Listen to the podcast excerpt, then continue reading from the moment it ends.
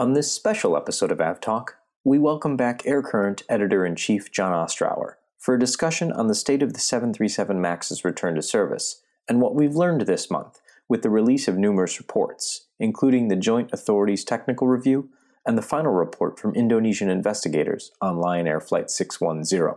We also discuss Boeing CEO Dennis Muilenburg's testimony to Congress this week.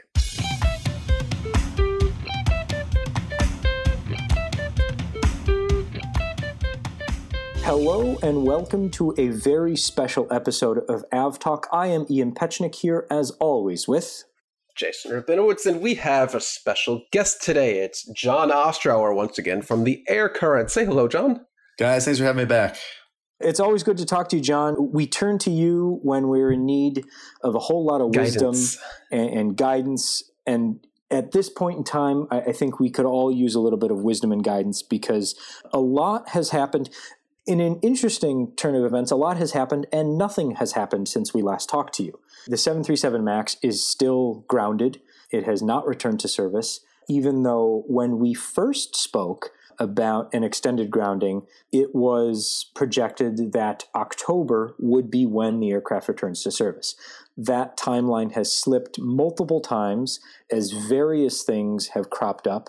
And so we thought we would take a walk from the beginning of October all the way through today, kind of walk through basically the month of October, because it's been uh, what I would call a, a rather important month for getting the 737 MAX back into service. Or uh, we're recording this on the 29th not. of October. The FAA administrator, Steve Dickson, writing in the USA Today, whether or not the 737 MAX would return to service. So so I guess we'll start we'll back up to the beginning of the month when one of the first major pieces of news came out about the 737 MAX is when the Southwest Airlines Pilots Association sued Boeing for 100 million dollars related to the what it calls the basically the fraudulent certification of the aircraft its quote was for deliberately misleading the organization and its pilots. So, John, I was hoping you could walk us through why this is such a big deal. I mean, outside of the the obvious fact that one of the largest 737 MAX customers, Pilots Association, is suing the manufacturer of the airplane.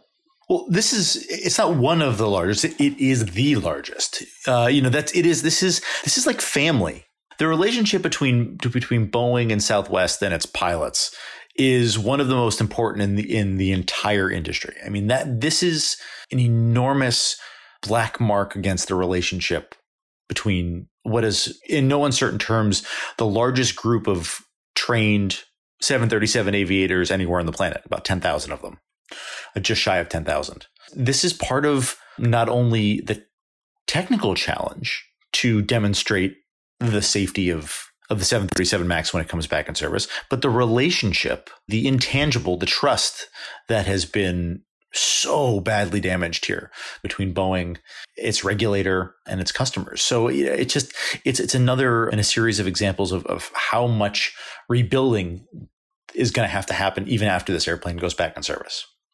So to refresh some people's memories, the the Southwest Pilots Association did not pull any punches in, in, the filing, which is what you do in these kind of filings, but they use very strong language. And this is a direct quote Boeing made a calculated decision to rush a re engined aircraft to market to secure its single aisle market share and prioritize its bottom line. In doing so, Boeing abandoned sound design and engineering practices, withheld safety critical information from regulators, and it kind of goes on like that. So this was not any soft language. They, they, they came to play for keeps here, didn't they? They did but there's also underlying here the tension between the pilots and management as well, which in the which, because as we trip through history, one of the big reasons why the Max was the Max was because of Southwest's necessity to have an airplane that that continued to hold the same type rating and the same requirement for training as the 737NG, which obviously is the backbone of uh, Southwest Fleet and has been for for um, since 1997. So you know there there are so many different stakeholders that are being tested here, and that you know these relationships where each requires the other for their their inherent success just decimated. And this is this it's going to take a generation to repair. There are long memories in this business, and, and, certainly, I think when you roll the the lack of trust, the the economic question, the safety question all together, I, it just it sets the stage for what what I think is going to be and continues to clearly be a long road ahead for not just again the return to service from a technical perspective, but from a reputational one. So, the beginning of October, we see that lawsuit filed. And then a few days later, the Joint Authorities Technical Review Committee that was chaired by, sorry, chaired by Christopher Hart, who is a former NTSB board member. And then that joint authority, the, the jointness of that authority was folks from the FAA, the NTSB, as well as NASA and civil aviation authorities from Australia, Brazil, Canada, China, Europe, so uh, EASA representatives, Indonesia, Japan, Singapore, and the United Arab Emirates. So there's a, a wealth of regulatory regulatory knowledge on this particular review committee. And they came up with a, a number of recommendations regarding the certification process, uh, developing the certification, and the design changes that occurred to the aircraft. And John, I was hoping you could walk us through the the importance of, of this particular technical review. Well, I think it's it's important in uh, a few different uh, ways. I mean, the one that I that I find that, that is most important that I don't think is is as obvious as others is actually the historical significance of it. So way back about 40 years ago in 1979 when the DC-10 was grounded. So there was there was last time the FAA grounded an airplane was when the 787 batteries um, decided to overheat, catch fire. Uh, that was back in um, early 2013 for three months.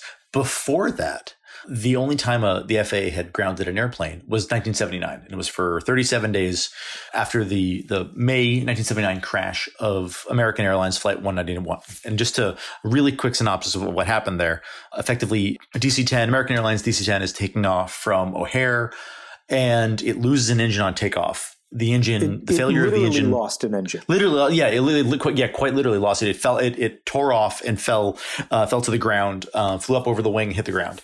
In doing so, the crew lost control of the airplane and crashed uh, just northwest of, of uh, O'Hare Airport. The result of that, uh, the cause of that, I should say, was traced to essentially a maintenance practice where that airlines, American in particular, was using to remove the engine and the pylon in a single maneuver and that was causing damage in the pylon, which ultimately caused stress fractures, and that was that was how the engine was ultimately failed on that particular day in, in, in 79. What they also found was that when the engine tore away, it disabled the hydraulic system in that part of the wing, and the the wing slats on the forward leading edge of the wing uh, were retracted. And so you had an imbalance of lift.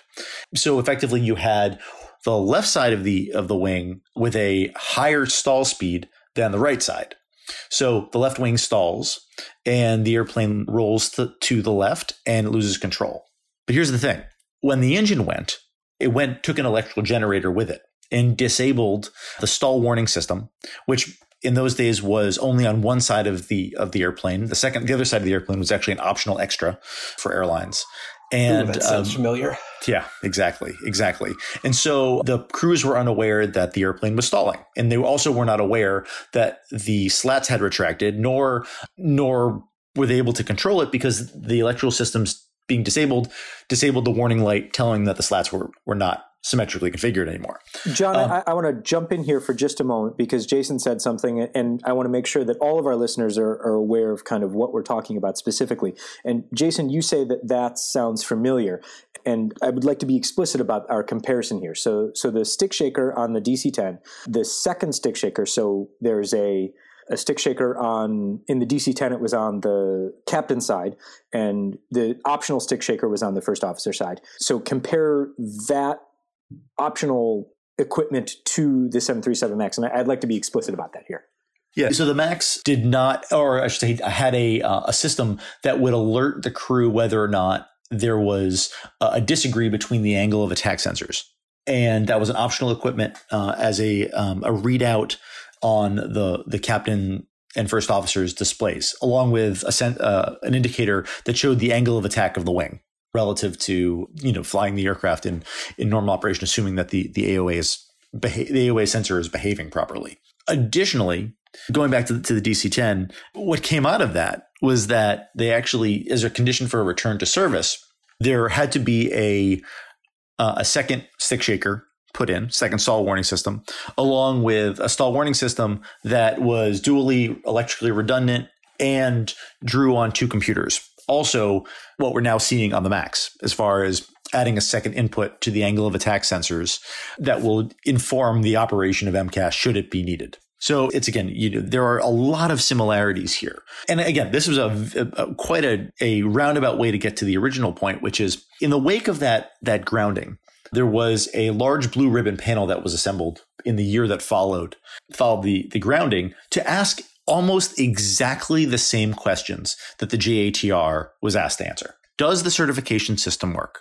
Does the system of delegation to manufacturers work? What were the conditions under which the airplane was certified? Was there was there adequate oversight? What can be made made better?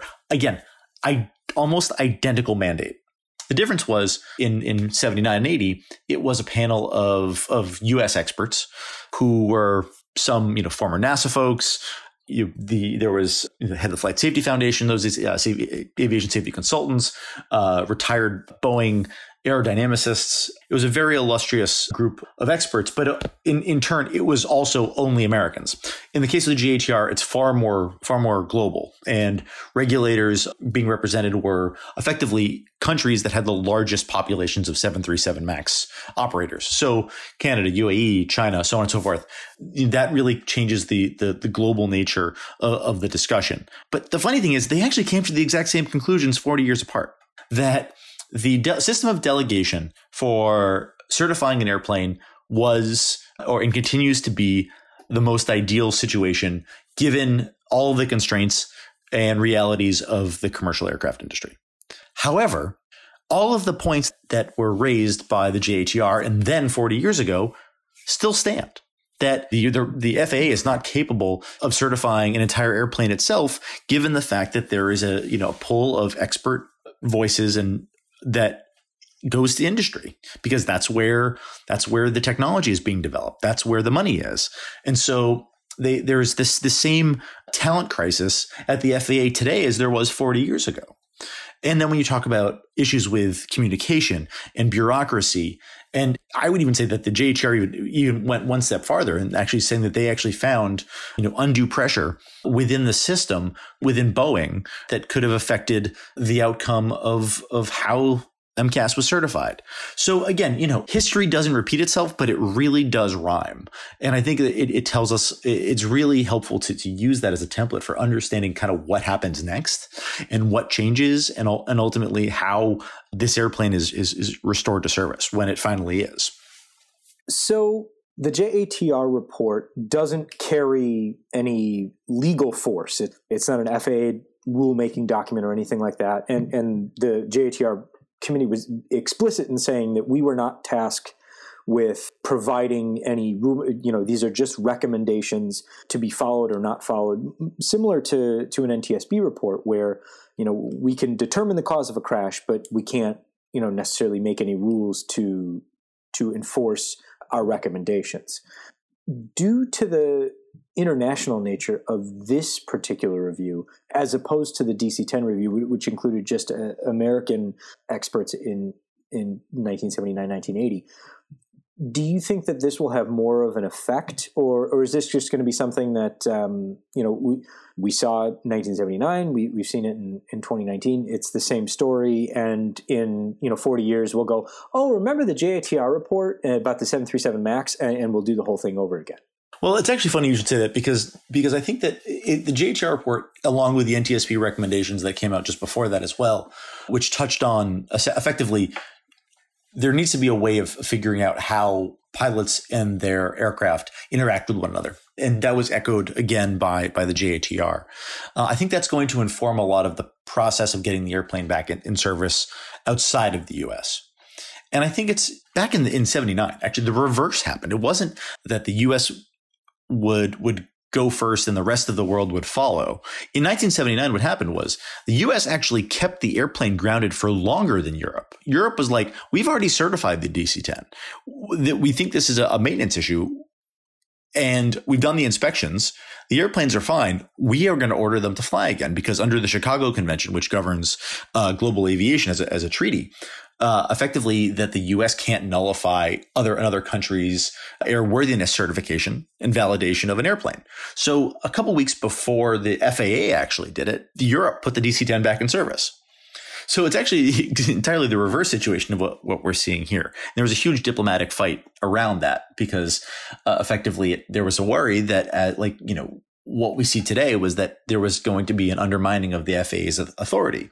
You know, DC 10s were actually banned from US airspace until the grounding was uh, lifted in the US. So, you know, you had you had airlines that were needed to fly the transatlantic and transpacific that could not as a result of that. So again, you know, what it does in terms of informing the, where we go from here, I think really is the JATR is setting up a, essentially a, a framework which will no doubt inform how how you know regulators in China, regulators in Europe, regulators in Canada are going to see this process unfold. And again, I would just refer to what, what where we started was again getting the airplane certified is a, is a technical question. Getting the airplane, the faith in the airplane restored, is more of an emotional one and one has to inform the other but they ultimately are two separate discussions and they they are not easily solved with the same answer so taking that as a jumping off point into what happened a week after the JATR report came out as far as the technical and emotional responses. So what happened, and you can help us walk through the timeline a little bit more, but basically, a set of text messages between two Boeing pilots was released that shed a little bit more light on the certification of MCAS, but also raised a host of questions for how Boeing and the FAA interacted to certify that particular bit of technology on the airplane. So this was an exchange between a guy named Mark Forkner, who is chief technical pilot of the 737 MAX, and Patrik Gustavsson, who was a technical pilot who is actually now uh, chief technical pilot of the 737 MAX program for Boeing. And he took over uh, Forkner's position after he went to go fly for Southwest. And so effectively, in, in so many words, without actually reading the transcripts, effectively the exchange captures, uh, you know, two guys who were off duty and having what anyone would characterize as a very, very, very ill advised uh, series of wording, uh, wordings of, of, of how the MCAS system was behaving in the simulator. By the way, that's different from on the airplane. In the simulator, and ultimately the pressures that they, that they were feeling from their management. And, you know, at one point, Forkner actually says, you know, I, I unknowingly lied to the FAA or I think you said the regulator, which presumably would in this case would be the FAA. And he was saying that because you know he, he asked for the the system to be removed from the from the manual, but there was a change in the, in the in how the system was being implemented. And of course, in isolation, this looks like a smoking gun. The reality is that that Boeing and the FAA, Boeing was aware of the changes that were being made. The FAA was aware as well. But Forkner's at the center of this and, and this exchange. But I think it's important to separate the salaciousness of of the of the text message exchange and really emphasize the context of it. Because the context of it fundamentally is that these are two technical pilots who are under enormous enormous pressure to complete a commercial aircraft program. And they even talk about how the test pilots are in, are under incredible pressure from management and you know and how crazy that is. And so that to me is the important subtext of this which I would just refer back again to the JATR, which uh, talks about again this undue pressure that was taking place inside the uh, inside the Max uh, certification effort, the, the the lack of communication, the improper assessments, the engineering chaos that was happening during the, this development. I think we saw we saw that in this document, and it and you know we can it can be described dryly in the JATR report, but it comes to life in these text messages. But we also didn't need the text messages to tell us that there was bad communication, high stress in this program, and ultimately what, again, what the JATR described as undue pressure on those actually doing the certification of this system. So within all of that, you know, it, it is certainly illuminates things in a, in a very, uh, you know, approachable an understandable way that oh my goodness there are these guys having this having this conversation. But ultimately i think at the end of the day it just serves to reinforce the context under which they were actually operating which was under extraordinary extraordinary pressure and feeling like they what what's what sounded like you know how they were describing was that they were alone in be, trying to get information uh, moving in the in, in the direction that they needed it to go. So you know, it certainly did not help Boeing's public perception. It did not help the perception of their transparency on Capitol Hill. This was a document that was first furnished to the Department of Justice early in the year before the second Ethiopian crash. Um, just as a relevant aside, we don't know why the DOJ was fishing for for documents. People assume that it was related to the Lion Air crash, but again, also we don't know that for sure. So who knows? Um, that's a that's a question, big question in my mind. But within that, again, it just it's just another it's another match, lit match on on a bonfire that really revol you know that is is the immolation of of trust in in Boeing and they get get to getting this airplane flying again. And I think there's still a lot of firefighting work to be done that goes well beyond just getting the airplane back into service. But that is, of course, the, the important starting point. So the text messages come out, and it, it seems kind of at first, before we really understood the entire conversation that was taking place there, it, it seemed more damning than it actually turned out to be. It turned out to be more of a we already knew this, but here it is in their own words type of situation rather than additional information or new information when it was all said and, and, and done. But I feel like the conversation that, that was captured there, you know, we, we talked about communication and, and things like that. They weren't communicating within their own organization and that's what that's what struck me. You know, they that we know that, of. What I'm saying is is the those two, you know, in their text messages were complaining about not having the full set of information about what the airplane was supposed to be doing. Well, look, I think I think it's the whole point of that is that it, it is a snapshot, and you know we don't. I mean, there have been a million documents, literally a million pages of documents that have been supplied to investigators at various different three letter organizations around this and emails and text message exchanges and all of that. So when you have something like that as a snippet, you know, it has to be evaluated in, in the larger context. We also, we also, we know the macro context, but we don't know everything in between as far as what else was being discussed. And, you know, look, these are, these are massively complex development efforts and which come with massive, massive paper trails also. And so I think it has to be seen in that way. But I, I just would, the one way I, I, I think is most important, like I said a moment ago, was just, it just goes to show, I think, how much it reinforces a lot of frustration around the transparency of this process and what, again, is going to be a long, hard road to rebuild trust between Boeing and its customers and, and Boeing and the flying public. So there have been a number of calls out, I, I, guess, you know, from media, from outside groups to overhaul Boeing's leadership. And that happened on the 22nd of October, a little bit, where uh, Kevin McAllister, Boeing's uh, commercial aircraft chief, a num- left the organization. You can describe it in a, in a few different ways, I, I guess but I was hoping you could walk us through the significance of McAllister's departure. So uh, Kevin McAllister first joined Boeing as its CEO. Sorry, Boeing Commercial Airplanes CEO. So Boeing is split into to three units. It's the commercial airplane business, the defense and space business, and the global services business, which is sort of unites both of the other the other two. And uh, Kevin McAllister was appointed in November of 2016, so he had just coming up on three years. By the way, he had a three year contract, and that was obviously not renewed. And he came over from GE, and he was the head of services for uh, for GE Aviation. So it's effectively selling uh, engine maintenance packages to uh, airlines that were flying GE engines.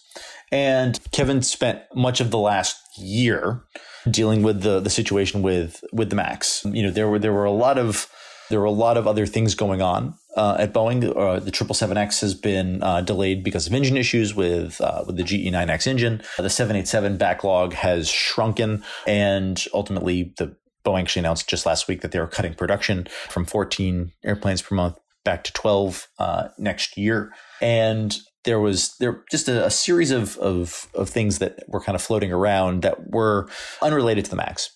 There were also some upset customers. That being said, McAllister, from my reporting, did not expect to be fired at the end of that board meeting. It was a two day board meeting. It was a Sunday, Monday board meeting, and was absolutely taken aback by his by his dismissal. You know, there are a lot of folks who are in this industry who genuinely believe, and I think uh, rightly, that he was being scapegoated, given everything else that that that has been going on. Certainly, you know, Kevin was was was well liked inside of Boeing by his staff, and it was it was a big big shock that that this actually happened. There had been uh, some indications in the probably the week or two uh, running up to this. So there was a, a, a bit of bit of color inside the, the, a story around from the New York Times around how Dennis Muilenburg, Kevin McAllister's boss, lost his chairmanship. The the Boeing CEO position is Boeing president CEO and chairman, and now it they split that off. So it's chairman is a different position, and then president CEO is just one position. That's where Dennis Muilenburg has his his current role. And about how some customers were were upset about uh, about Muilenburg, uh, about uh, McAllister's handling of of things that have gone over the last year some saw that as kind of laying the groundwork for this dismissal. A lot of the customers I've spoken with were actually far more upset with with Muilenburg's handling rather than McAllister's. So it, it's not it's not immediately clear that this was was uh, you know a painting a, a target on um, on Kevin McAllister's back, but the reality is he's out and Dennis Muilenburg still has a job. So you know Muilenburg testifies today. I should say um, you know Tuesday and uh, on day one, this is so what, what, what's the date today? It is um, the 29th of October. And so he'll go, go again uh, tomorrow to this, to the Senate. And a lot of a lot of folks have said that, well, okay, what happens to to Dennis Muilenburg will be decided based on the outcome of these hearings. The first and foremost uh, goal of which is to do no additional harm. And so we'll see how that ultimately plays out. But that being said, Kevin's departure creates a lot of uncertainty in the direction of of, of the company, uh, certainly the commercial unit, which had you know which needs to get the Max back in service, you know, as the first ten priorities on the on its strategic agenda, along with getting the triple seven X into flight testing, figure out what airplane comes next. And but all of that is mired in uncertainty given given the new the new change of leadership and, and, and everything going on with the Max. So you just alluded to it a bit, but let's talk about the NMA for a second. You had a really great article on this. What's your take? In, in summary, does it exist anymore? Will it happen? Will it not happen? Or is Boeing in any position to do a new aircraft, a clean sheet? You know, at the end of October uh, 2019, there is no strategic appetite to do a new a new commercial airplane. I think eventually, I think there there there is no way that they can make a decision given given the uncertainty around the amount of resources that they'll have to do a commercial airplane, what their customers will want. Will the Max, I mean, I think it's a fair question asking, will the Max survive the grounding? Um, you know, certainly there's a huge back, there's a multi thousand airplane backlog for this, for the Max. Will that survive? I mean, the one of, you know, someone suggested to me the other day that the thing that will, that if there is a, a really a big hit to the, to Boeing, the one thing that is that Boeing has going for it is that it is a duopoly. There really is not another another option for airlines to go as far as seeking airplanes. Airbus is sold out till 2025 to you know before they start getting any appreciable orders. Order, I should say, um, open orders for airplanes again. So so it's it's an incredibly constrained market. But again, that's assuming that that demand holds. There's questions about the, the global economy.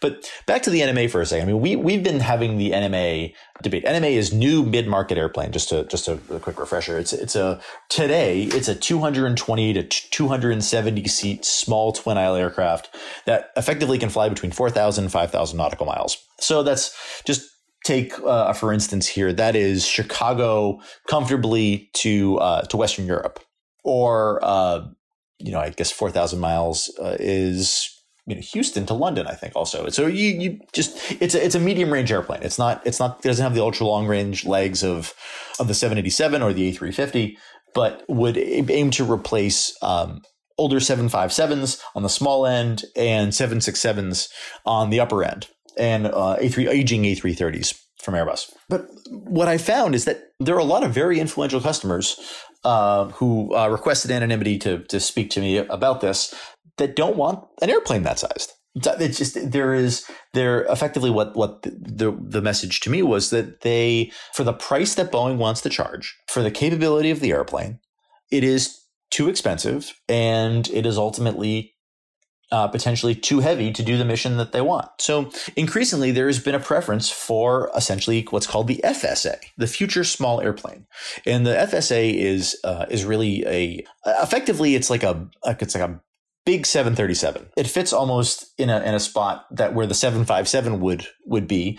And from what I understand, uh, recently there were a small handful of U.S., European, and leasing customers who have been shown plans for a 180 seat to 210 seat, roughly, uh, seat airplane that would fit in there. You know, we don't know whether or not this would either immediately follow plans for the NMA, which by the way is still being worked on quite actively, or it would supplant the NMA. But the technology behind the NMA, many ha- are, are very much of the belief that that the technology in the NMA would be applied to the FSA.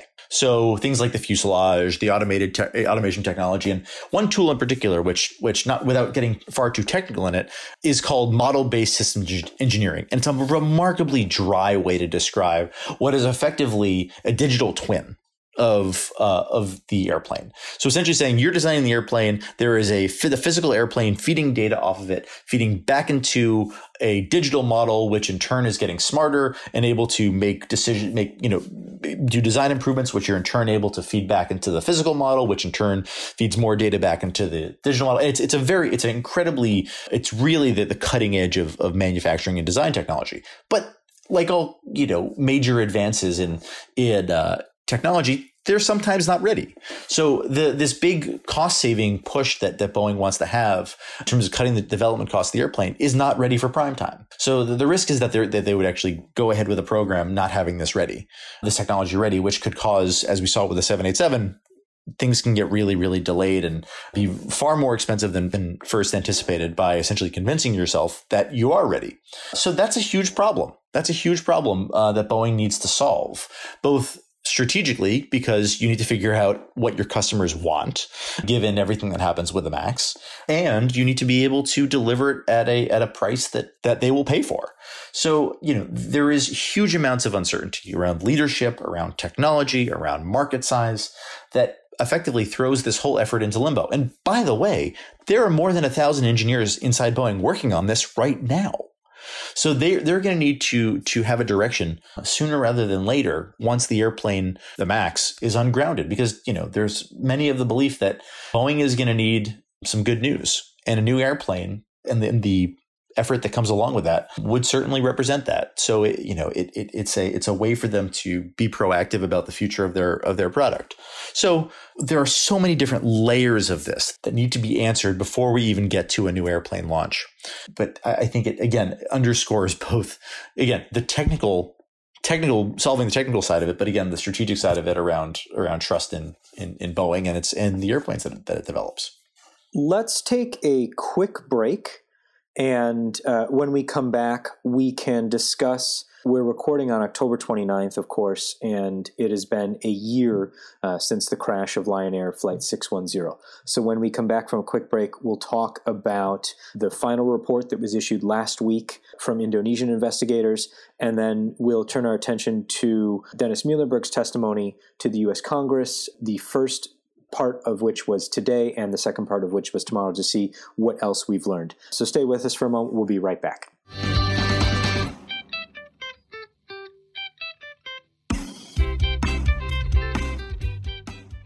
Welcome back. It's been a year to the day since the crash of Lion Air Flight 610.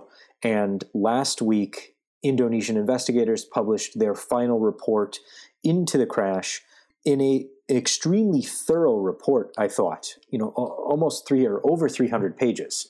And that lays out not only a very, very detailed account of, of the accident flight, but also a, a thorough accounting of how the aircraft was designed and, then certified, uh, which I thought was probably very reflective of the, the situation we find ourselves in with, with this airplane.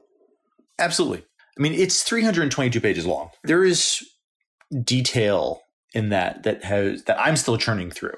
I mean, I have not had a chance to sit down and, and, and, and go front to front to back on it. But what I have seen is its thoroughness is really extraordinary. I mean, they really went to such an incredible extent to make sure that that they answered all the questions that were had about this situation, which included both really damning revelations about the airline, about Lion Air, about its maintenance practices, really damning revelations about the development of MCAS at Boeing, and um, you know, and really very critical look at the behavior of the pilots. And so they really didn't pull any punches, and they really gave incredible amount of attention to each particular section of this. And so I think that that I think is it's really a good thing. It's a fantastic thing because I think it it, it ultimately speaks to the seriousness of of of this situation. And I think that there was, you know, there repeatedly been claims of political bias or or you know white potential white whitewashing, and they've really done a, an extraordinary job here. So I think that, that that's going to you know, look, it's again, like I said, it's a 322 page document, and anyone who said that they've read the whole thing is is is full of it. But I think that the result of it is going to be there's a lot of things that came out of that that I think show and illustrate really illustrate some of the failures that took place in terms of how MCAS was designed, how the how Lion Air maintained their planes, and how the pilots were trained. But again, I think it's it's important to remember that if you look at that chain, it begins with MCAS as the as the foundation for it in terms of what the triggering event was. Without that, none of these two the the, the other failures uh, happen in the way that they happen. You know, I think that one of the things, that, the biggest takeaways that I've had from from the report, uh, uh, certainly around the MCAS certification, really boils down to effectively that the way that the Max system I'm, I'm generalizing uh, here for for for simplicity purposes for, for the, the sake of, of discussion but effectively the, the rate of failure of an of an angle of attack sensor which was the single point of single sensor feeding the MCAS system was ultimately certified at a lower reliability a demonst- lower demonstrated reliability than the system was certified as a whole. So effectively the rate of failure for the reliability of an angle of attack sensor was not what the overall system was was was effectively given its level of reliability. So you could see how in its very foundations this was this was there were a lot of flawed assumptions that were made based on inherently bad data. And again, answering how that happened is again key to understanding how how it doesn't happen again, and you know really understanding why it happened in the first place. But it's the the findings were really really powerful. I, I thought, and is what you're saying there that the angle of attack sensor, the, the rate of failure on that was projected to be so much drastically lower than it actually turned out to be that they never really anticipated MCAS activating it as frequently as it actually did? Is, is that what you were saying? Yeah, effectively, yeah, effectively. But they also had the data which showed them the rate of failure on the angle of attack sensors. So why this wasn't reconciled adequately is still, I think, is still one of the big questions you know why safety assessments weren't weren't being updated and, and so on and so forth. You know, that's that's the thing. I mean, again, you know, how these hazards were classified were not ultimately they just they were just they were completely out of whack for the assumptions that were being put in them. Yeah, that's definitely troubling if they knew the rate of failure on the angle of attack sensors and still designed MCAS to be a single point of failure relying on that one sensor. That that's definitely troubling. Exactly, exactly. And so, you know, what are the technical reasons that was that was created the way it was created? You know, it's it's funny because a lot of people talk about MCAS as a the, the failure of MCAS as you know it was a bug in the system. It wasn't actually. MCAS actually worked exactly as it was supposed it to. It was a feature, not a bug. It, precisely, precisely. It, it behaved exactly as designed, and but how it was designed was that was ultimately the problem. Yeah, I guess that that really old computer saying garbage in, garbage out, and the MCAS system was getting garbage data, so it was giving garbage flight controls out. Uh, essentially, it was, as you said, doing exactly what it was designed and coded to do. Let's for a moment talk about the JTR report adds some recommendations. The the JT six one zero report adds some recommendations. None of these uh, carry the you know the the force of you have to do this. However, Boeing has indeed made some changes to how MCAS will operate, both in the software, but also well, I mean, mostly in, in software changes to to interpret the data that the airplane provides it. John, can you walk us through some of the changes that have been implemented to the system? Yeah, sure. So MCAS will only activate will activate once. Um, is kind of what one of one of the earlier earliest you know sort of most obvious changes that they're making. So effectively, rather than resetting itself and then firing again, it will activate once and then, but only in that in that activation will only will actually will be far less aggressive than it was initially. Uh, it will also re- rely on um, not two angle of attack sensors, but both flight data computers. So essentially, and if there's a, a mismatch uh, between those, it will actually it won't it will disable the system. So it assumes that you you won't be in a, in a high angle of attack, the nose high system risking a stall, uh, and it will just it won't function. So it doesn't erroneously activate. There's also uh, software additions that are being made to the flight deck. Uh, there's, there's, so the, the the software that was we talked about earlier that was optional for an added cost. There was so essentially the angle of attack sensor and the angle of attack disagree light warning light, which is on the on the the, the flat panel displays in front of the, of the pilots.